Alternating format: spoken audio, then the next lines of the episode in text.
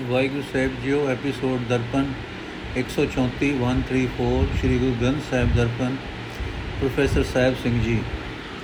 ਗੌੜੀ ਚੇਤੀ ਇੱਕ ਓੰਕਾਰ ਸਤਿਗੁਰ ਪ੍ਰਸਾਦ, ਹਰ ਜਸ ਸੁਨੈ ਨ ਹਰ ਗੁਣ ਗਾਵੇ, ਬਾਤਨ ਹੀ ਅਸਮਾਨ ਗਿਰਾਵੇ, ਐਸੇ ਲੋਗਨ ਸਿਉ ਕਿਆ ਕਹੀਏ ਜੋ ਪ੍ਰਭ ਕੀਏ ਭਗਤ ਤੇ ਬਾਹਜ। ਤਿੰਨ ਤੇ ਸਦਾ ਡਰਾਨੇ ਰਹੀਏ ਰਹਾਓ ਆਪ ਨ ਦੇ ਚਰੂ ਭਰ ਪਾਣੀ ਤੇ ਨਿੰਦੈ ਜੇ ਗੰਗਾ ਆਨੇ। बैठत उठत कुटिलता चालै आप गए और अनहु खालै छाड़ कुचर्चा आन न जानै ब्रह्मा हु को कयो न मानै आप गए और अनहु खोवै आग लगाए मंदिर में सोवै अवरत हस्त आप है काने इनको दे कबीर ल जाने ਅਰਥ ਕਈ ਮਨੁੱਖ ਆਪ ਨਾ ਕਦੇ ਪ੍ਰਭੂ ਦੀ ਸਿਫਤ ਸਲਾਹ ਸੁਣਦੇ ਹਨ ਨਾ ਹਰੀ ਦੇ ਗੁਣ ਗਾਉਂਦੇ ਹਨ ਪਰ ਸ਼ੇਖੀ ਦੀਆਂ ਗੱਲਾਂ ਨਾਲ ਤਾਂ ਮਾਨੋ ਅਸਮਾਨ ਨੂੰ ਢਾ ਲੈਂਦੇ ਹਨ ਅਜੇ ਬੰਦਿਆਂ ਨੂੰ ਭਲੀ ਮਤ ਦੇਣ ਦਾ ਕੋਈ ਲਾਭ ਨਹੀਂ। ਜਿਨ੍ਹਾਂ ਨੂੰ ਪ੍ਰਭੂ ਨੇ ਭਗਤੀ ਤੋਂ ਵਾਂਝੇ ਰੱਖਿਆ ਹੈ। ਉਹਨਾਂ ਨੂੰ ਮਤ ਦੇਣ ਦੇ ਥਾਂ ਸਗੋਂ ਉਹਨਾਂ ਤੋਂ ਸਦਾ ਦੂਰ ਦੂਰ ਹੀ ਰਹਿਣਾ ਚਾਹੀਦਾ ਹੈ, ਰਹਾਓ। ਉਹ ਲੋਕ ਆਪ ਤਾਂ ਕਿਸੇ ਨੂੰ ਇੱਕ ਚੁੱਲ੍ਹੀ ਜਿੰਨਾ ਪਾਣੀ ਵੀ ਨਹੀਂ ਦਿੰਦੇ, ਪਰ ਨੰਦਿਆ ਉਹਨਾਂ ਦੀ ਕਰਦੇ ਹਨ ਜਿਨ੍ਹਾਂ ਨੇ ਗੰਗਾ ਵਗਾ ਦਿੱਤੀ ਹੋਵੇ। ਬੈਠਦਿਆਂ ਉੱਠਦਿਆਂ ਹਰ ਵੇਲੇ ਉਹ ਟੇੜੀਆਂ ਚਾਲਾਂ ਹੀ ਚੱਲਦੇ ਹਨ। ਉਹ ਆਪਣੇ ਆਪ ਤੋਂ ਗਏ ਗੁਜਰੇ ਬੰਦੇ ਹੋਰਨਾਂ ਨੂੰ ਵੀ ਕੁਰਾਏ ਪਾਉਂਦੇ ਹਨ। ਫੋਕੀ ਬੈਸ ਤੋਂ ਬਿਨਾ ਉਹ ਹੋਰ ਕੁਝ ਕਰਨਾ ਜਾਣਦੇ ਹੀ ਨਹੀਂ। ਕਿਸੇ ਵੱਡੇ ਤੋਂ ਵੱਡੇ ਮੰਨੇ ਪ੍ਰਪੰਨੇ ਸਿਆਣੇ ਦੀ ਵੀ ਗੱਲ ਨਹੀਂ ਮੰਨਦੇ। ਆਪਣੇ ਆਪ ਤੋਂ ਗਏ ਗੁਜਰੇ ਇਹ ਉਹ ਲੋਕ ਉਹਨਾਂ ਨੂੰ ਵੀ ਖੁਜਾਉਂਦੇ ਹਨ। ਉਹ ਮਾਨੋ ਆਪਣੇ ਹੀ ਘਰ ਨੂੰ ਅਗ ਲਾ ਕੇ ਘਰ ਵਿੱਚ ਸੌ ਰਹੇ ਹਨ। ਉਹ ਆਪ ਤਕਾਣੇ ਹਨ, ਕਈ ਤਰ੍ਹਾਂ ਦੇ ਵੈਲ ਕਰਦੇ ਹਨ, ਪਰ ਹੋਰਨਾਂ ਨੂੰ ਮਖੌਲ ਕਰਦੇ ਹਨ। ਅਜੇ ਬੰਦਿਆਂ ਨੂੰ ਵੇਖ ਕੇ ਹੈ ਕਬੀਰ ਸ਼ਰਮ ਆਉਂਦੀ ਹੈ। ਸ਼ਬਦ ਦਾ ਸਾਰ। ਸ਼ੇਖੀ ਖੋਰੇ ਬੰਦਿਆਂ ਉੱਤੇ ਕਿਸੇ ਦੀ ਸਿੱਖਿਆ ਦਾ ਅਸਰ ਨਹੀਂ ਹੋ ਸਕਦਾ। ਉਹ ਸਗੋਂ ਹੋਰਨਾਂ ਨੂੰ ਵੀ ਵਿਗਾੜਨ ਦੇ ਯਤਨ ਕਰਦੇ ਹਨ। ਅਜੇ ਬੰਦਿਆਂ ਤੋਂ ਪਰੇ ਹੀ ਰਹਿਣਾ ਚੰਗਾ ਹੁੰਦਾ ਹੈ। ਨੋਟ। ਇਸ ਸ਼ਬਦ ਦੇ 6 6 ਬੰਦ ਹਨ। ਅਗਲੇ ਅੰਕ ਨੰਬਰ 1 ਦਾ ਭਾਵ ਹੈ ਹੈ, ਇਹ ਗੌੜੀ ਚੇਤੀ ਦਾ ਪਹਿਲਾ ਸ਼ਬਦ ਹੈ। ਕਬੀਰ ਜੀ ਦੇ ਸ਼ਬਦਾਂ ਦੇ ਸਿਲਸਿਲੇ ਵਿੱਚ ਇਹ 44ਵਾਂ ਸ਼ਬਦ ਹੈ। ਰਾਗ ਗੋੜੀ ਬੈਰਾਗਣ ਕਬੀਰ ਜੀ ਏਕ ਓੰਕਾਰ ਸਤਗੁਰ ਪ੍ਰਸਾਦ। ਜੀਵਤ ਪਿਤਰ ਨ ਮਾਨੈ ਕੋ ਮੋਏ ਸਿਰਾਦ ਕਰਾਹੀ। ਪਿਤਰ ਵੀ ਬਪਰੇ ਕੋ ਕਿਉ ਭਾਵੈ ਕਉਆ ਕੂਕਰ ਖਾਹੀ।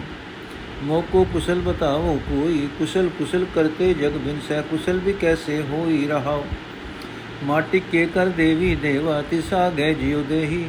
ਐਸੇ ਪਿਤਰ ਤੁਮਾਰੇ ਕਹੀਏ, ਆਪਨ ਕਹਿਆ ਨ ਲੇਹੀ। ਸਰਜਿਓ ਕਾਟੇ, ਨਿਰਜਿਓ ਪੂਜੈ ਅੰਤਕਾਲ ਕੋ ਬਾਰੀ RAM ਨਾਮ ਕੀ ਗਤ ਨਹੀਂ ਜਾਣੀ, ਵਹਿ ਡੂਬੇ ਸੰਸਾਰੀ। ਦੇਵੀ ਦੇਵਾ ਪੂਜੈ, ਡੋਲੇ ਪਾਰ ਬ੍ਰਹਮ ਨਹੀਂ ਜਾਣਾ। ਕੈਦ ਕਬੀਰ ਅਪੁਲ ਨਹੀਂ ਚੇਤਿਆ, ਸਿਖਿਆ ਸਿਉ ਲਪਟਾਨਾ।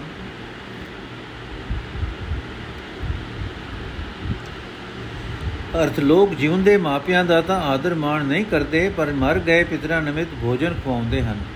ਵਿਚਾਰੇ ਪਿਤਰ ਭਲਾ, ਉਹ ਸ਼ਰਾਧਾਂ ਦਾ ਭੋਜਨ ਕਿਵੇਂ ਹਾਸਲ ਕਰਨ? ਉਸ ਨੂੰ ਤਾਂ ਕਾਂ ਕੁੱਤੇ ਖਾ ਜਾਂਦੇ ਹਨ। ਮੈਨੂੰ ਕੋਈ ਪਿਰ ਦੱਸੇ ਕਿ ਪਿਤਰਾਂ ਦੇ ਨਿਮਿਤ ਸ਼ਰਾਧ ਖਵਾਉਣ ਨਾਲ ਪਿੱਛੇ ਘਰ ਵਿੱਚ ਸੁਖ ਆਨੰਦ ਕਿਵੇਂ ਹੋ ਜਾਂਦਾ ਹੈ?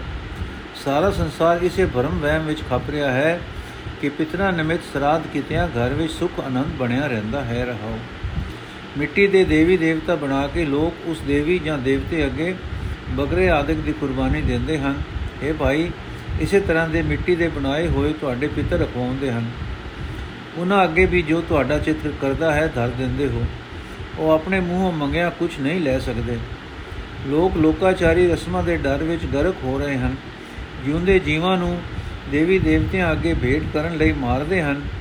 ਤੇ ਇਸ ਤਰ੍ਹਾਂ ਮਿੱਟੀ ਆਦਿਕ ਦੇ ਬਣਾਏ ਹੋਏ ਨਿਰਜਿਨ ਦੇਵਤਿਆਂ ਨੂੰ ਪੂਜਦੇ ਹਨ। ਆਪਣਾ ਅੱਗਾ ਵਿਗਾੜੀ ਜਾ ਰਹੇ ਹਨ। ਐਸੇ ਲੋਕਾਂ ਨੂੰ ਉਸ ਆਤਮਕ ਅਵਸਥਾ ਦੀ ਸਮਝ ਨਹੀਂ ਪੈਂਦੀ, ਜੋ ਪ੍ਰਭੂ ਦਾ ਨਾਮ ਸਿਮਰਦਿਆਂ ਬਣਦੀ ਹੈ।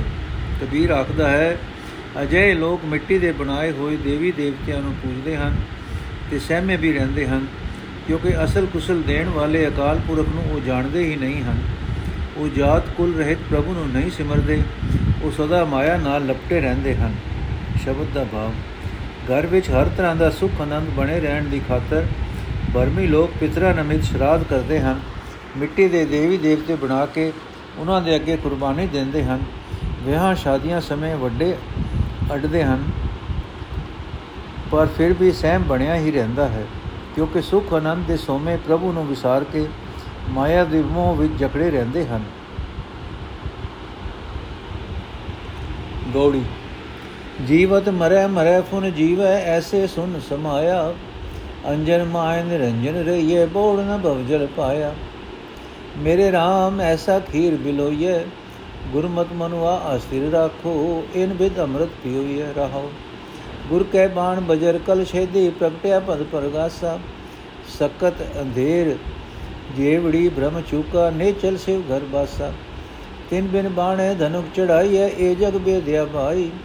ਦੇ ਦਿਸ ਬੂਢੀ ਭਵਨ ਜੁਲਾਵੇ, ਡੋਰ ਰਹੀ ਲਵਲਾਈ ਉਨ ਮਨ ਮਨਵਾ ਸੁਨ ਸਮਾਨਾ ਦੁਵਿਦਾ ਦੁਰਮਤ ਭਾਗੀ। ਕਉ ਕਬੀਰ ਅਨਭਉ ਇਕ ਦੇਖਿਆ RAM ਨਾਮ ਲਿਵ ਲਾਗੀ। ਅਰਥ, ਜੋ ਮਨੁੱਖ ਮੂੜ ਮੂੜ ਯਤਨ ਕਰਕੇ ਮਨ ਵਿਕਾਰਾਂ ਦੇ ਫੁਰਨਿਆਂ ਵੱਲੋਂ ਹਟਾ ਲੈਂਦਾ ਹੈ, ਉਹ ਫਿਰ ਅਸਲ ਜੀਵਨ ਜਿਉਂਦਾ ਹੈ ਤੇ ਉਸ ਅਵਸਥਾ ਵਿੱਚ ਜਿੱਥੇ ਵਿਕਾਰਾਂ ਦੇ ਫੁਰਨੇ ਨਹੀਂ ਉੱਠਦੇ ਇਉਂ ਲੀਨ ਹੁੰਦਾ ਹੈ ਕਿ ਮਾਇਆ ਵਿੱਚ ਰਹਿੰਦਾ ਹੋਇਆ ਵੀ ਉਹ ਮਾਇਆ ਰਹਿਤ ਪ੍ਰਭੂ ਵਿੱਚ ਟਿਕਿਆ ਰਹਿੰਦਾ ਹੈ ਤੇ ਮੁੜ ਮਾਇਆ ਦੀ ਘੁੰਮਣ ਖੇਰ ਵਿੱਚ ਨਹੀਂ ਪੈਂਦਾ। ਇਹ ਪਿਆਰੇ ਪ੍ਰਭੂ, ਮੈਨੂੰ ਗੁਰੂ ਦੀ ਮੱਤ ਦੇ ਕੇ ਮੇਰਾ ਕਮਜ਼ੋਰ ਮਨ ਮਾਇਆ ਵੱਲੋਂ ਅਡੋਲ ਰੱਖ। ਇਹ ਪ੍ਰਭੂ, ਤਦੋਂ ਹੀ ਦੁੱਧ ਢਿੜਕਿਆ ਜਾ ਸਕਦਾ ਹੈ, ਭਾਵ ਸਿਮਰਨ ਦਾ ਸਫਲ ਉਦਮ ਕੀਤਾ ਜਾ ਸਕਦਾ ਹੈ ਤੇ ਇਸੇ ਤਰੀਕੇ ਨਾਲ ਹੀ ਭਾਵ ਜੇ ਤੂੰ ਮੇਰੇ ਮਨ ਨੂੰ ਅਡੋਲ ਰੱਖੇ ਤੇਰਾ ਨਾਮ ਅੰਮ੍ਰਿਤ ਪੀਤਾ ਜਾ ਸਕਦਾ ਹੈ। ਰਹਾਉ ਜਿਸ ਮਨੁੱਖ ਨੇ ਸਤਿਗੁਰੂ ਦੇ ਸ਼ਬਦ ਰੂਪ ਤੀਰ ਨਾਲ ਕਰੜੀ ਮਨੋ ਕਲਪਨਾ ਵਿਨ ਲਈ ਹੈ, ਜਿਸ ਮਨੁੱਖ ਨੇ ਸਤਿਗੁਰੂ ਦੇ ਸ਼ਬਦ ਰੂਪ ਤੀਰ ਨਾਲ ਕਰੜੀ ਮਨੋ ਕਲਪਨਾ ਵਿਨ ਲਈ ਹੈ, ਭਾਵ ਮਨ ਦੀ ਵਿਕਾਰਾਂ ਵੱਲ ਦੀ ਦੌੜ ਰੋਕ ਲਈ ਹੈ, ਉਸ ਦੇ ਅੰਦਰ ਪ੍ਰਕਾਸ਼ ਪਦ ਪੈਦਾ ਹੋ ਜਾਂਦਾ ਹੈ। ਭਾਵ ਉਸ ਦੇ ਅੰਦਰ ਉਹ ਅਵਸਥਾ ਬਣ ਜਾਂਦੀ ਹੈ ਜਿੱਥੇ ਐਸਾ ਆਤਮਿਕ ਚਾਨਣ ਹੋ ਜਾਂਦਾ ਹੈ ਕਿ ਉਹ ਮਾਇਆ ਦੇ ਹਨੇਰੇ ਵਿੱਚ ਨਹੀਂ ਫਸਦਾ। ਜਿਵੇਂ ਹਨੇਰੇ ਵਿੱਚ ਰੱਸੀ ਨੂੰ ਸਭ ਸਮਝਣ ਦਾ ਭੁਲੇਖਾ ਪੈਂਦਾ ਹੈ ਤੇ ਚਾਨਣ ਹੋਇਆ ਉਹ ਭੁਲੇਖਾ ਮਿਟ ਜਾਂਦਾ ਹੈ, ਤਿਵੇਂ ਮਾਇਆ ਦੇ ਪ੍ਰਭਾਵ ਰੂਪ ਹਨੇਰੇ ਵਿੱਚ ਵਿਕਾਰਾਂ ਨੂੰ ਹੋਈ ਸਹੀ ਜੀਵਨ ਸਮਝ ਲੈਣ ਦਾ ਭੁਲੇਖਾ ਨਾਮ ਦੇ ਚਾਨਣ ਨਾਲ ਮਿਟ ਜਾਂਦਾ ਹੈ ਤੇ ਉਸ ਮਨੁੱਖ ਦਾ ਨਿਵਾਸ ਸਦਾ ਆਨੰਦ ਰਹਿਣ ਵਾਲੇ ਪ੍ਰਭੂ ਦੇ ਚਰਨਾਂ ਵਿੱਚ ਸਦਾ ਲਈ ਹੋ ਜਾਂਦਾ ਹੈ। ਇਹ ਸੱਜਣ ਜਿਸ ਮਨੁੱਖ ਨੇ ਗੁਰੂ ਗੁਰ ਸ਼ਬਦ ਰੂਪ ਤੀਰ ਦਾ ਆਸਰਾ ਲਿਆ ਹੈ, ਉਸਨੇ ਮਾਨੋ ਤੀਰ ਕਮਾਨ ਚੜਾਉਣ ਤੋਂ ਬਿਨਾ ਹੀ ਇਸ ਜਗਤ ਨੂੰ ਵਿਨ ਲਿਆ ਹੈ। ਭਾਵ ਮਾਇਆ ਦਾ ਜ਼ੋਰ ਆਪਣੇ ਉੱਤੇ ਪੈਣ ਨਹੀਂ ਦਿੱਤਾ। ਦੁਨੀਆ ਦੇ ਕੰਮਕਾਰ ਰੂਪ ਹਵਾ ਉਸ ਦੀ ਜ਼ਿੰਦਗੀ ਦੀ ਗੁੱਡੀ ਨੂੰ ਭਾਵੇਂ ਵੇਖਣ ਮਾਤਰ ਦਸੀ ਪਾਸੇ ਉਡਾਉਂਦੀ ਹੈ, ਭਾਵ ਭਾਵੇਂ ਜੀਵਨ ਨਿਰਵਾਹ ਦੀ ਖਾਤਰ ਉਹ ਕਿਰਤਕਾਰ ਕਰਦਾ ਹੈ। ਪਰ ਉਸ ਦੀ ਸੁਰਤ ਦੀ ਡੋਰ ਪ੍ਰਭੂ ਨਾਲ ਜੁੜੀ ਰਹਿੰਦੀ ਹੈ। हे ਕਬੀਰ, ਆਖ ਉਸ ਮਨੁੱਖ ਦਾ ਮਨ ਬਿਰੋਂ ਅਵਸਥਾ ਵਿੱਚ ਅਪੜ ਕੇ ਉਸ ਹਾਲਤ ਵਿੱਚ ਲੀਨ ਹੋ ਜਾਂਦਾ ਹੈ ਜਿੱਥੇ ਵਿਕਾਰਾਂ ਦੇ ਫੁਰਨੇ ਨਹੀਂ ਉੱਠਦੇ। ਉਸ ਦੀ ਦੁਬਿਧਾ ਤੇ ਉਸ ਦੀ ਭੈੜੀ ਮਤ ਸਭ ਨਾਸ ਹੋ ਜਾਂਦੀ ਹੈ। ਉਹ ਇੱਕ ਅਚਰਜ ਚਮਤਕਾਰਾ ਆਪਣੇ ਅੰਦਰ ਵੇਖ ਲੈਂਦਾ ਹੈ। ਉਸ ਦੀ ਸੁਰਤ ਪ੍ਰਭੂ ਦੇ ਨਾਮ ਵਿੱਚ ਜੁੜ ਜਾਂਦੀ ਹੈ। ਸ਼ਬਦ ਦਾ ਭਾਵ, ਜਿਸ ਮਨੁੱਖ ਉਤੇ ਪ੍ਰਭੂ ਮਿਹਰ ਕਰਦਾ ਹੈ ਉਹ ਗੁਰੂ ਦੇ ਸ਼ਬਦ ਦੀ ਬਰਕਤ ਨਾਲ ਆਪਣੇ ਮਨ ਨੂੰ ਵਿਕਾਰਾਂ ਵੱਲੋਂ ਰੋਕ ਲੈਂਦਾ ਹੈ, ਉਹ ਨਿਰਭਾ ਲਈ ਕਿਰਤਕਾਰ ਤਾਂ ਕਰਦਾ ਹੈ, ਪਰ ਉਸ ਦੀ ਸੂਰਤ ਸਦਾ ਪ੍ਰਭੂ ਚਰਨਾਂ ਵਿੱਚ ਹੀ ਰਹਿੰਦੀ ਹੈ। ਗੋੜੀ ਬੈਰਾਗਣ ਤਿਪਦੇ, ਉਲਟ ਪਵਨ ਚੱਕਰ ਖਟ ਭੇਦੇ ਸੁਰਤ ਸੁਨ ਅਨਰਾਗੀ, ਆਵੇ ਨ ਜਾਏ ਮਰੇ ਨ ਜੀਵੇ, ਤਾਸ ਖੋਜ ਬੈਰਾਗੀ। ਮੇਰੇ ਮਨ ਮਨ ਹੀ ਉਲਟ ਸਮਾਨਾ ਗੁਰ ਪ੍ਰਸਾਦ ਅਕਲ ਬਈ ਅਵਰੈ ਨਾ ਤੁਰ ਥਾ ਬੇਗਾਨਾ ਰਹੋ ਨਿਵਰੈ ਦੂਰ ਦੂਰ ਫੁਨ ਨਿਵਰੈ, ਜਿਨ ਜੈਸਾ ਕਰ ਮਾਨਿਆ ਅਲੌਤੀ ਕਾ ਜੈਸੇ ਭਇਆ ਬਰੇਡਾ ਜਿਨ ਪੀਆ ਤਿਨ ਜਾਣਿਆ। ਤੇਰੀ ਨਿਰਗੁਣ ਕਥਾ ਕਾਇ ਸਿਉ ਕਈਐ ਐਸਾ ਕੋਈ ਵਿਵੇਕੀ। ਕੋ ਕਬੀਰ ਜਿਨ ਦਿਆ ਪਲਿਤਾ, ਤਿਨ ਤੈਸੀ ਜਲ ਦੇਖੀ।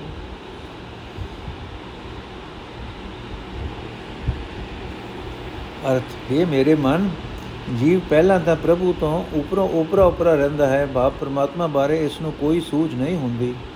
ਪਰ ਸਤਿਗੁਰ ਦੀ ਕਿਰਪਾ ਨਾਲ ਜਿਸ ਦੀ ਸਮਝ ਹੋਰ ਤਰ੍ਹਾਂ ਦੀ ਹੋ ਜਾਂਦੀ ਹੈ, ਉਹ ਮਨ ਦੀ ਵਿਕਾਰਾਂ ਵੱਲ ਦੀ ਦੌੜ ਨੂੰ ਹੀ ਪਰਤਾ ਕੇ ਪ੍ਰਭੂ ਵਿੱਚ ਲੀਨ ਹੋ ਜਾਂਦਾ ਹੈ। ਰਹਾਓ। ਇਹ ਭਾਈ, ਵਿਰਾਗੀ ਹੋ ਕੇ ਮਾਇਆ ਵੱਲੋਂ ਉਪਰਾਮ ਹੋ ਕੇ ਉਸ ਪ੍ਰਭੂ ਨੂੰ ਲੱਭ, ਜੋ ਨਾ ਆਉਂਦਾ ਹੈ, ਨਾ ਜਾਂਦਾ ਹੈ, ਨਾ ਮਰਦਾ ਹੈ, ਨਾ ਜੰਮਦਾ ਹੈ ਮਨ ਦੀ ਭਟਕਣਾ ਨੂੰ ਪਰਤਾਂਦਿਆਂ ਹੀ ਮਾਨੋ ਜੋਗੀਆਂ ਦੇ ਦੱਸੇ ਹੋਏ ਛੇ ਹੀ ਚੱਕਰ ਇਕੱਠੇ ਹੀ ਵਿਝ ਜਾਂਦੇ ਹਨ ਅਤੇ ਸੁਰਤੀ ਉਸ ਅਵਸਥਾ ਦੀ ਆਸ਼ਕ ਹੋ ਜਾਂਦੀ ਹੈ ਜਿੱਥੇ ਵਿਕਾਰਾਂ ਦਾ ਕੋਈ ਫੁਰਨਾ ਪੈਦਾ ਹੀ ਨਹੀਂ ਹੁੰਦਾ। ਇਸ ਤਰ੍ਹਾਂ ਜਿਸ ਮਨੁੱਖ ਨੇ ਪ੍ਰਭੂ ਨੂੰ ਸਹੀ ਸਰੂਪ ਵਿੱਚ ਸਮਝ ਲਿਆ ਹੈ, ਉਸ ਤੋਂ ਉਹ ਕਾਮਾਦਿਕ ਜੋ ਪਹਿਲਾਂ ਨੇੜੇ ਸਨ ਦੂਰ ਹੋ ਜਾਂਦੇ ਹਨ। ਤੇ ਜੋ ਪ੍ਰਭੂ ਪਹਿਲਾਂ ਕਿਤੇ ਦੂਰ ਸੀ, ਭਾਵ ਕਦੇ ਚੇਤੇ ਹੀ ਨਹੀਂ ਸੀ ਆਉਂਦਾ, ਹੁਣ ਅੰਗ ਸੰਗ ਜਾਪਦਾ ਹੈ। ਪਰ ਇਹ ਇੱਕ ਐਸਾ ਅਨੁਭਵ ਹੈ ਜੋ ਬਿਆਨ ਨਹੀਂ ਕੀਤਾ ਜਾ ਸਕਦਾ, ਸਿਰਫ ਮਾਣਿਆ ਹੀ ਜਾ ਸਕਦਾ ਹੈ। ਜਿਵੇਂ ਮਿਸਰੀ ਦਾ ਸ਼ਰਬਤ ਹੋਵੇ, ਉਸ ਦਾ ਆਨੰਦ ਉਸੇ ਮਨੁੱਖ ਨੇ ਜਾਣਿਆ ਹੈ, ਜਿਸ ਨੇ ਉਹ ਸ਼ਰਬਤ ਪੀਤਾ ਹੈ। ਇਹ ਕਬੀਰ ਆਖ हे ਪ੍ਰਭੂ, ਤੇਰੇ ਉਸ ਸਰੂਪ ਦੀਆਂ ਗੱਲਾਂ ਕਿਸ ਨਾਲ ਕੀਤੀਆਂ ਜਾਣ, ਜਿਸ ਸਰੂਪ ਵਰਗਾ ਕਿਤੇ ਕੁਝ ਹੈ ਹੀ ਨਹੀਂ। ਕਿਉਂਕਿ ਇੱਕ ਤਾਂ ਕੋਈ ਵਿਰਲਾ ਹੀ ਅਜਿਹਾ ਵਿਚਾਰਵਾਨ ਹੈ ਜੋ ਤੇਰੀਆਂ ਅਜਿਹੀਆਂ ਗੱਲਾਂ ਸੁਣਨ ਦਾ ਚਾਹਵਾਨ ਹੋਵੇ ਤੇ ਦੂਜੇ ਇਹ ਆਨੰਦ ਮਾਣਿਆ ਹੀ ਜਾ ਸਕਦਾ ਹੈ, ਬਿਆਨ ਤੋਂ ਪਰੇ ਹੈ। ਜਿਸ ਨੇ ਜਿਤਨਾ ਕੋ ਪ੍ਰੇਮ ਦਾ ਪਲੀਤਾ ਲਾਇਆ ਹੈ, ਉਸਨੇ ਉਸਨੇ ਉਸਨੇ ਹੀ ਉਤਨੀ ਕੋ ਉਸ ਦੀ ਝਲਕ ਵੇਖੀ ਹੈ। ਸ਼ਬਦ ਦਾ ਭਾਵ, ਜਦੋਂ ਸਤਿਗੁਰ ਦੇ ਉਪਦੇਸ਼ ਦੀ ਬਰਕਤ ਨਾਲ ਮਨੁੱਖ ਦੀ ਸਮਝ ਵਿੱਚ ਤਬਦੀਲੀ ਆਉਂਦੀ ਹੈ, ਤਾਂ ਉਸ ਦਾ ਮਨ ਵਿਕਾਰਾਂ ਵੱਲੋਂ ਹਟਦਾ ਹੈ ਤੇ ਸੁਰਤ ਪ੍ਰਭੂ ਦਾ ਸਿਫਤ ਸਲਾਹ ਵਿੱਚ ਜੁੜਦੀ ਹੈ। ਤੇ ਸੁਰਤ ਪ੍ਰਭੂ ਦੀ ਸਿਫਤ ਸਲਾਹ ਵਿੱਚ ਜੁੜਦੀ ਹੈ। ਜਿਉਂ-ਜਿਉਂ ਪ੍ਰਭੂ ਦੀ ਯਾਦ ਤੇ ਪ੍ਰਭੂ ਦਾ ਪਿਆਰ ਹਿਰਦੇ ਵਿੱਚ ਵੱਧਦਾ ਹੈ, ਜੀਵਨ ਵਿੱਚ ਇੱਕ ਅਜੀਬ ਸਰੂਰ ਪੈਦਾ ਹੁੰਦਾ ਹੈ, ਪਰ ਉਹ ਸਰੂਰ ਬਿਆਨ ਨਹੀਂ ਹੋ ਸਕਦਾ। ਨੋਟ, ਸ਼ਬਦ ਦਾ ਮੁੱਖ ਭਾਵ ਰਹਾਉ ਦੀ ਤੁਕ ਵਿੱਚ ਹੋਇਆ ਕਰਦਾ ਹੈ। ਪਹਿਲੀ ਤੁਕ ਵਿੱਚ ਦਿੱਤੇ ਹੋਏ 6 ਚੱਕਰਾਂ ਤੇ ਵਿੰਨਣ ਤੋਂ ਇਹ ਮਤਲਬ ਕਦੇ ਵੀ ਨਹੀਂ ਨਿਕਲ ਸਕਦਾ ਕਿ ਕਬੀਰ ਜੀ ਯੋਗ ਸਮਾਧੀ ਦੀ ਪ੍ਰੋੜਤਾ ਕਰ ਰਹੇ ਹਨ। ਉਹ ਤਾਂ ਸਗੋਂ ਕਹਿ ਰਹੇ ਹਨ ਕਿ ਗੁਰੂ ਦੀ ਸ਼ਰਨ ਆ ਕੇ ਮਨ ਨੂੰ ਮਾਇਆ ਵੱਲੋਂ ਰੋਕਣ ਵਾਲੇ ਮਨੁੱਖ ਦੇ 6 ਚੱਕਰ ਵਿਜ ਵਿਜ ਗਏ ਸਮਝੋ। ਨਰਮ ਜੇ ਲਫ਼ਜ਼ਾਂ ਵਿੱਚ ਕਹਿ ਦਿੱਤਾ ਕਿ ਇਹਨਾਂ 6 ਚੱਕਰਾਂ ਨੂੰ ਵਿੰਨਣ ਦੀ ਲੋੜ ਹੀ ਨਹੀਂ ਹੈ। ਗੋੜੀ, ਤੈ ਪਾਵਸ ਸਿੰਧ ਧੂਪ ਨਹੀਂ ਛਈਆ, ਤੈ ਉਤਪਤ ਪਰ ਲੋ ਨਾਹੀ। ਜੀਵਨ ਮਿਰਤ ਨ ਦੁਖ ਸੁਖ ਵਿਆਪੈ, ਸੁਨ ਸਮਾਦ ਦੋ ਤੈ ਨਾਹੀ। ਸਹਿਜ ਕੀ ਅਖਤ ਕਥਾ ਹੈ ਨਿਰਾਰੀ, ਤੁਲ ਨਹੀਂ ਚੜੈ ਜਾਏ ਨ ਮੁਕਾਤੀ, ਹਲਕੀ ਲਗੇ ਨ ਭਾਰੀ ਰਹਾਉ। ਅਰਧ ਉਦ ਦੋ ਤੈ ਨਾਹੀ, ਰਾਤ ਦਿਨ ਸਤੈ ਨਾਹੀ, ਜਲ ਨਹੀਂ ਪਵਨ ਭਾਵਕ ਫੁਨ ਨਾਰੀ, ਸਤਗੁਰ ਤਹਾਂ ਸਮਾਹੀ। ਅਗਮ ਗੋਚਰ ਹੈ ਨਿਰੰਤਰ, ਗੁਰ ਕਿਰਪਾ ਤੇ ਲਈਐ। ਕੋ ਕਬੀਰ ਬਲ ਜਾਓ ਗੁਰ ਆਪਣੇ ਸਤ ਸੰਗਤ ਮਿਲ ਰਹੀ ਹੈ ਟੀਕਾਕਾਰ ਸਜਣਾ ਨੇ ਇਸ ਸ਼ਬਦ ਬਾਰੇ ਵੱਖੋ ਵੱਖ ਖਿਆਲ ਦਿੱਤੇ ਹਨ। ਇਸ ਨੇ ਲਿਖਿਆ ਹੈ ਕਿ ਇੱਥੇ ਗੁਰਾਂ ਦੇ ਕਹਿਣ ਦਾ ਅਸਥਾਨ ਦਾ ਜ਼ਿਕਰ ਹੈ। ਗੁਰਾਂ ਦੇ ਰਹਿਣ ਦੇ ਅਸਥਾਨ ਦਾ ਜ਼ਿਕਰ ਹੈ। ਕਿਸੇ ਨੇ ਇਹ ਸ਼ਬਦ ਵਿੱਚ ਸਹਿਜ ਸਰੂਪ ਪਰਮਾਤਮਾ ਦਾ ਬਿਆਨ ਸਮਝਿਆ ਹੈ ਅਤੇ ਕੋਈ ਸਜਣ ਇੱਥੇ ਸਹਿਜ ਥਾਂ ਚੌਥੀ ਅਵਸਥਾ ਦਾ ਹਾਲ ਬਿਆਨ ਕੀਤਾ ਮੰਨਦੇ ਹਨ। ਪਰ ਸ਼ਬਦ ਦਾ ਅਰਥ ਕਰਨ ਵੇਲੇ ਕਿਸੇ ਸੱਜਣ ਨੇ ਵੀ ਹਰ ਇੱਕ ਲਫ਼ਜ਼ ਦੇ ਅਰਥ ਦੇਣ ਤੋਂ ਅਗਾ ਕਬੀਰ ਜੀ ਦਾ ਭਾਵ ਸਮਝਾਉਣ ਦੀ ਕੋਸ਼ਿਸ਼ ਨਹੀਂ ਕੀਤੀ। ਸਾਰੇ ਟੀਕਾਕਾਰ ਇਉਂ ਹੀ ਲਿਖਦੇ ਤੁਰੇ ਗਏ ਹਨ, ਉੱਥੇ ਵਰਖਾ ਰੁੱਤ ਨਹੀਂ ਹੈ, ਨਾ ਸਮੁੰਦਰ ਹੈ, ਨਾ ਧੂਪ ਹੈ, ਨਾ ਛਾਂ, ਉਹ ਨਾ ਹੋਲੀ ਲੱਗਦੀ ਹੈ, ਨਾ ਭਾਰੀ, ਹੇਠਾਂ ਉਤਾਂ ਦਿਸ਼ਾ ਦਿਸ਼ਾ ਦਾ ਉੱਥੇ ਵਿਚਾਰ ਨਹੀਂ ਹੈ, ਨਾ ਰਾਤ ਹੈ, ਨਾ ਦਿਨ, ਨਾ ਪਾਣੀ ਹੈ, ਨਾ ਹਵਾ, ਸਤਗੁਰ ਉੱਥੇ ਵਸਦਾ ਹੈ। ਇਸ ਅਰਥ ਵਿੱਚੋਂ ਇਹ ਸਮਝ ਨਹੀਂ ਪੈ ਸਕਦੀ ਕਿ ਕਬੀਰ ਜੀ ਦਾ ਅਸਲ ਭਾਵ ਕੀ ਹੈ। ਅਸਲੀ ਜੀਵਨ ਵਿੱਚ ਇਹ ਸ਼ਬਦ ਸਾਡੀ ਕੀ ਅਗਵਾਈ ਕਰ ਸਕਦਾ ਹੈ? ਹਰ ਇੱਕ ਸ਼ਬਦ ਦਾ ਮੁੱਖ ਭਾਵ ਰਹਾਉ ਦੀਆਂ ਤੁਕਾਂ ਵਿੱਚ ਹੁੰਦਾ ਹੈ। ਇੱਥੇ ਸਾਫ਼ ਤੌਰ ਤੇ ਸਹਿਜ ਅਵਸਥਾ ਦਾ ਜ਼ਿਕਰ ਹੈ। ਸੋ ਇਹ ਆਪਣਾ, ਆਖਣਾ ਗਲਤ ਹੈ ਕਿ ਇਸ ਸ਼ਬਦ ਵਿੱਚ ਪਰਮਾਤਮਾ ਦੇ ਸਰੂਪ ਦਾ ਵਰਣਨ ਹੈ, ਜੋ ਗੁਰਾਂ ਦੇ ਰਹਿਣ ਦੇ ਸਥਾਨ ਦਾ ਬਿਆਨ ਹੈ। ਫਿਰ ਵੀ ਸਹਿਜ ਅਵਸਥਾ ਬਾਬਤ ਇਹ ਆਖਣਾ ਕਿ ਉੱਥੇ ਧੁੱਪ ਨਹੀਂ, ਉੱਥੇ ਛਾਂ ਨਹੀਂ, ਉੱਥੇ ਮੀਂਹ ਨਹੀਂ, ਉਹ ਹੋਲੀ ਨਹੀਂ, ਉਹ ਭਾਰੀ ਨਹੀਂ ਉੱਥੇ ਦਿਨ ਨਹੀਂ, ਉੱਥੇ ਰਾਤ ਨਹੀਂ, ਉੱਥੇ ਹਵਾ ਨਹੀਂ, ਉੱਥੇ ਪਾਣੀ ਨਹੀਂ, ਉੱਥੇ ਅੱਗ ਨਹੀਂ। ਇਹ ਇੱਕ ਅਜੀਬ ਜਿਹੀ ਗੱਲ ਜਾਪਦੀ ਹੈ। ਮਹਾਂਪੁਰਖਾਂ ਦੀ ਇਹ ਬਾਣੀ ਹਰੇਕ ਮਨੁੱਖ ਮਾਤਰ ਦੇ ਜੀਵਨ ਸਫਰ ਵਿੱਚ ਰਹਿਬਰੀ ਦਾ ਕੰਮ ਕਰਦੀ ਹੈ। ਕਵਿਤਾ ਦੇ ਦ੍ਰਿਸ਼ਟੀਕੋਣ ਤੋਂ ਚਾਹੇ ਕਿਤਨੇ ਵੀ ਉੱਚੀ ਤੇ ਡੂੰਗੀ ਆਤਮ ਉਡਾਰੀ ਹੋਵੇ, ਫਿਰ ਵੀ ਇਸ ਨੂੰ ਪੜਨ ਵਾਲੇ ਨੇ ਪਹਿਲੀ ਗੱਲ ਇਹ ਵੇਖਣੀ ਹੈ ਕਿ ਮੈਨੂੰ ਇਸ ਵਿੱਚੋਂ ਜੀਵਨ ਸਫਰ ਲਈ ਕਿਹੜਾ ਰਾਹ ਮਿਲਦਾ ਹੈ? ਸ੍ਰੀ ਗੁਰੂ ਗ੍ਰੰਥ ਸਾਹਿਬ ਵਿੱਚ ਥਾਂ ਥਾਂ ਤੇ ਸਹਿਜ ਅਵਸਥਾ ਦਾ ਜ਼ਿਕਰ ਹੈ। ਨਾਮ ਸਿਮਰਨ ਅਤੇ ਸਿਫਤ ਸਲਾਹ ਦੀ ਬਰਕਤ ਨਾਲ ਇਹ ਅਵਸਥਾ ਮਿਲਦੀ ਹੈ, ਜਿਵੇਂ ਰਸਨਾ ਗੁਣ ਗੋਪਾਲ ਨਿਦ ਗਾਇਨ ਸਾਥ ਸਹਿਜ ਰਹਿਸ ਮਨ ਉਪਜੋ ਸਗਲੇ ਦੂਖ ਪਲਾਇਨ ਰਹਾਓ। ਭਾਵ, ਪ੍ਰਭੂ ਦੀ ਸਿਫਤ ਸਲਾਹ ਕੀਤਿਆਂ ਮਨੁੱਖ ਦੇ ਮਨ ਵਿੱਚ ਸਹਿਜ ਅਵਸਥਾ ਪੈਦਾ ਹੁੰਦੀ ਹੈ, ਮਨ ਵਿੱਚ ਸ਼ਾਂਤੀ ਉਪਜਦੀ ਹੈ, ਮਨ ਵਿੱਚ ਰਹਿਸ ਖਿੜਾਓ ਪੈਦਾ ਹੁੰਦਾ ਹੈ। ਇਥੋਂ ਇਹ ਗੱਲ ਸਾਫ਼ ਹੋ ਗਈ ਕਿ ਸਹਿਜ ਅਵਸਥਾ ਕੋਈ ਐਸੀ ਅਵਸਥਾ ਹੈ, ਜਿਸ ਵਿੱਚ ਸ਼ਾਂਤੀ ਖਿੜਾਓ ਦਾ ਹੋਣਾ ਜ਼ਰੂਰੀ ਹੈ। ਇਸੇ ਤਰ੍ਹਾਂ ਸੱਸੂ ਤੇ ਫਿਰ ਕੀਨੀ ਵਾਕ ਦੇਰ ਜਿਠਾਣੀ ਮੋਈ ਦੁਖ ਸੰਤਾਪ ਘਰ ਕੇ ਜਠੇਰੇ ਕੀ ਚੁੱਕੀ ਕਾਣ ਫਿਰ ਰੱਖਿਆ ਕੀਨੀ ਸੁਗੜ ਸੁਜਾਨ ਸੁਨੋ ਲੋਕਾ ਮੈਂ ਪ੍ਰੇਮ ਰਸ ਪਾਇਆ ਦੁਰਜਨ ਮਾਰੇ ਵੈਰੀ ਸੰਘਾਰੇ ਸਤਗੁਰ ਮੋਕੋ ਹਰ ਨਾਮ ਦਿਵਾਇਆ ਰਹਾਓ ਪ੍ਰਥਮੇ ਤਿਆਗੇ ਤਿਆਗੀ ਹੋਮੇ ਮਮਤ ਹੋਮੇ ਪ੍ਰੀਤ ਦੁਤਿਆ ਤਿਆਗੀ ਲੋਗਾ ਰੀਤ ਤ੍ਰੈ ਗੁਣ ਤਿਆਗ ਦੁਰਜਨ ਮੀਤ ਸਮਾਨੇ ਤੁਰਿਆ ਗੁਣ ਮਿਲ ਸਾਧ ਪਛਾਨੇ ਸਹਿਜ ਗੁਫਾ ਮੈਂ ਆਸਣ ਬਾਧਿਆ, ਜੋਤ ਸਰੂਪ ਅਨਾਹਦ ਵਾਜਿਆ, ਮਾ ਆਨੰਦ ਗੁਰ ਸ਼ਬਦ ਵਿਚਾਰ ਪ੍ਰਿਯਸਿਓ ਰਾਤੀ ਧਨ ਸੁਹਾਗਣ ਨਾਰ। ਭਾਵ, ਜਦੋਂ ਸਤਗੁਰ ਨੇ ਨਾਮ ਦੀ ਦਾਤ ਬਖਸ਼ੀ ਤਾਂ ਪ੍ਰਭੂ ਨਾਲ ਪ੍ਰੇਮ ਕਰਨ ਦਾ ਅਜਿਹਾ ਸਵਾਦ ਆਇਆ ਕਿ ਮਾਇਆ ਵੱਲੋਂ ਮੋਹ ਟੁੱਟ ਗਿਆ, ਹਉਮੈ ਤੇ ਲੋਕ ਰਾਜ ਆਦਿਕ ਮੁੱਕ ਗਏ, ਮਨ ਸਹਿਜ ਅਵਸਥਾ ਵਿੱਚ ਟਿਕ ਗਿਆ। ਜੋ ਜੋ ਸਤਗੁਰ ਦੇ ਸ਼ਬਦ ਵਿੱਚ ਜੋੜਿਆ ਆਨੰਦ ਹੀ ਆਨੰਦ ਪੈਦਾ ਹੁੰਦਾ ਗਿਆ। ਮੁਕਤੀ ਗੱਲ ਜਿਸ ਕਿਸੇ ਦੇ ਸ਼ਬਦ ਵਿੱਚ ਸਹਿਜ ਅਵਸਥਾ ਦੀ ਖਿੱਚੀ ਹੋਈ ਤਸਵੀਰ ਵੇਖੋਗੇ, ਉੱਥੇ ਸ਼ਾਂਤੀ,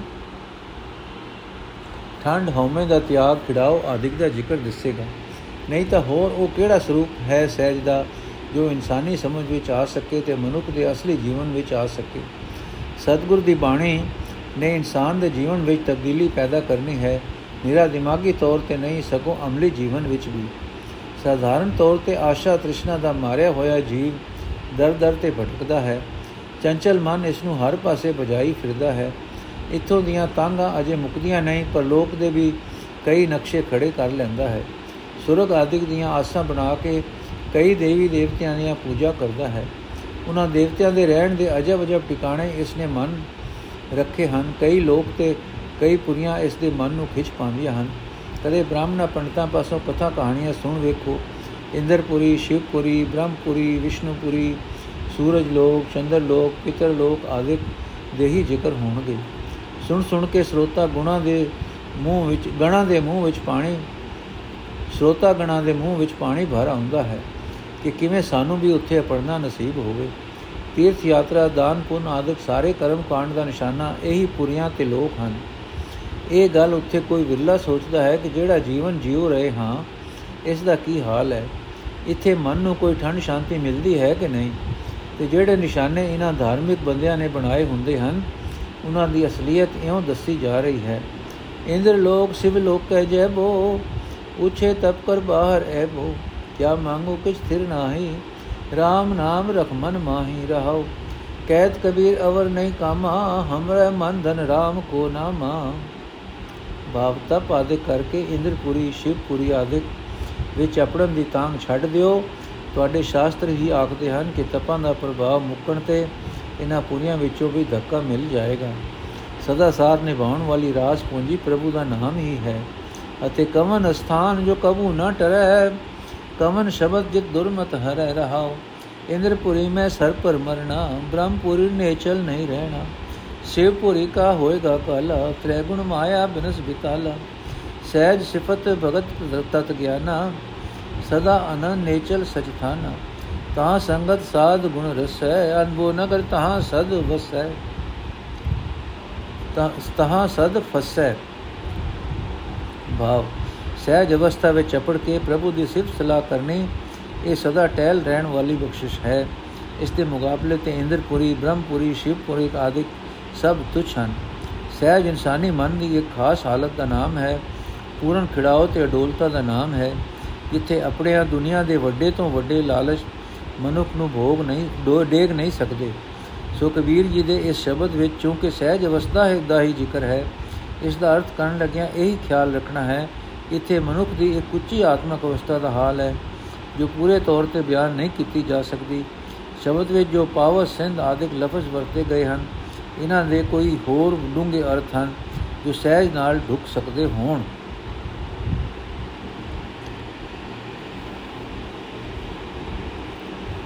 ਹੁਣ ਇਸ ਸ਼ਬਦ ਦਾ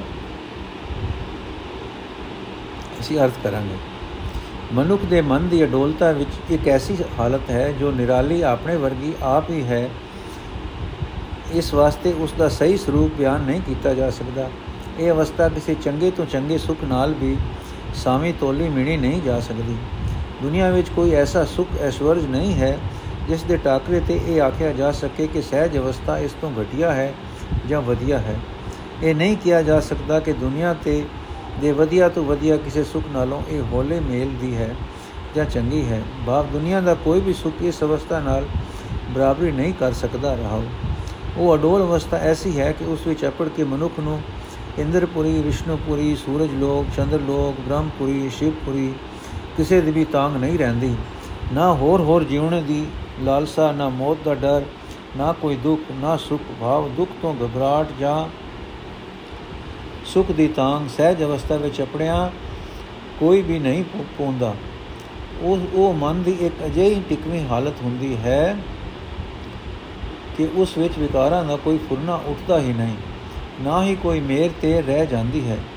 ਸਹਿਜ ਵਿੱਚ ਆਪਣੇ ਨੀਵੇਂ ਉੱਚੇ ਵਾਲਾ ਉੱਚੇ ਵਾਲਾ ਕੋਈ ਵਿਤਕਰਾ ਨਹੀਂ ਰਹਿੰਦਾ। ਇੱਥੇ ਆਪਣੇ ਮਨੁੱਖ ਨਾ ਗਫਲਤ ਦੀ ਨੀਂਦ ਸੌਂਦਾ ਹੈ, ਨਾ ਮਾਇਆ ਦੀ ਭਟਕਣਾ ਵਿੱਚ ਭਟਕਦਾ ਹੈ, ਕਿਉਂਕਿ ਉਸ ਅਵਸਥਾ ਵਿੱਚ ਵਿਸ਼ੇ ਵਿਕਾਰ, ਚੰਚਲਤਾ ਅਤੇ ਤ੍ਰਿਸ਼ਨਾ ਇਹਨਾਂ ਦਾ ਨਾਮ ਨਿਸ਼ਾਨ ਨਹੀਂ ਰਹਿੰਦਾ। ਬਸ ਸਤਗੁਰ ਹੀ ਸਤਗੁਰ ਉਸ ਅਵਸਥਾ ਸਮੇਂ ਮਨੁੱਖ ਦੇ ਹਿਰਦੇ ਵਿੱਚ ਟਿਕੇ ਹੁੰਦੇ ਹਨ। ਤਦੋਂ ਪਹੁੰਚ ਤੋਂ ਅਗੋਚਰ ਪਰਮਾਤਮਾ ਵੀ ਮਨੁੱਖ ਦੇ ਹਿਰਦੇ ਵਿੱਚ ਇੱਕ ਰਸ ਸਦਾ ਪ੍ਰਗਟ ਹੋਇਆ ਰਹਿੰਦਾ ਹੈ, ਪਰ ਉਹ ਮਿਲਦਾ ਸਤਗੁਰ ਦੀ ਮਿਹਰ ਨਾਲ ਹੀ ਹੈ। ਅਖੇ ਕਬੀਰ, ਤੂੰ ਵੀ ਆਖ, ਮੈਂ ਆਪਣੇ ਗੁਰੂ ਤੋਂ ਸਦਕੇ ਹਾਂ ਤੇ ਮੈਂ ਆਪਣੇ ਗੁਰੂ ਦੀ ਸੋਹਣੀ ਸੰਗਤ ਵਿੱਚ ਹੀ ਜੁੜਿਆ ਰਹਾ। ਵਾਹਿਗੁਰੂ ਜੀ ਕਾ ਖਾਲਸਾ, ਵਾਹਿਗੁਰੂ ਜੀ ਕੀ ਫਤਿਹ। ਅੱਜ ਦਾ ਐਪੀਸੋਡ ਇੱਥੇ ਸਮਾਪਤ ਕਰਦੇ ਹਾਂ ਜੀ। ਅਗਲਾ ਪਾਠ ਅਸੀਂ ਕੱਲ ਕਰਾਂਗੇ। ਵਾਹਿਗੁਰੂ ਜੀ ਕਾ ਖਾਲਸਾ, ਵਾਹਿਗੁਰੂ ਜੀ ਕੀ ਫਤਿਹ।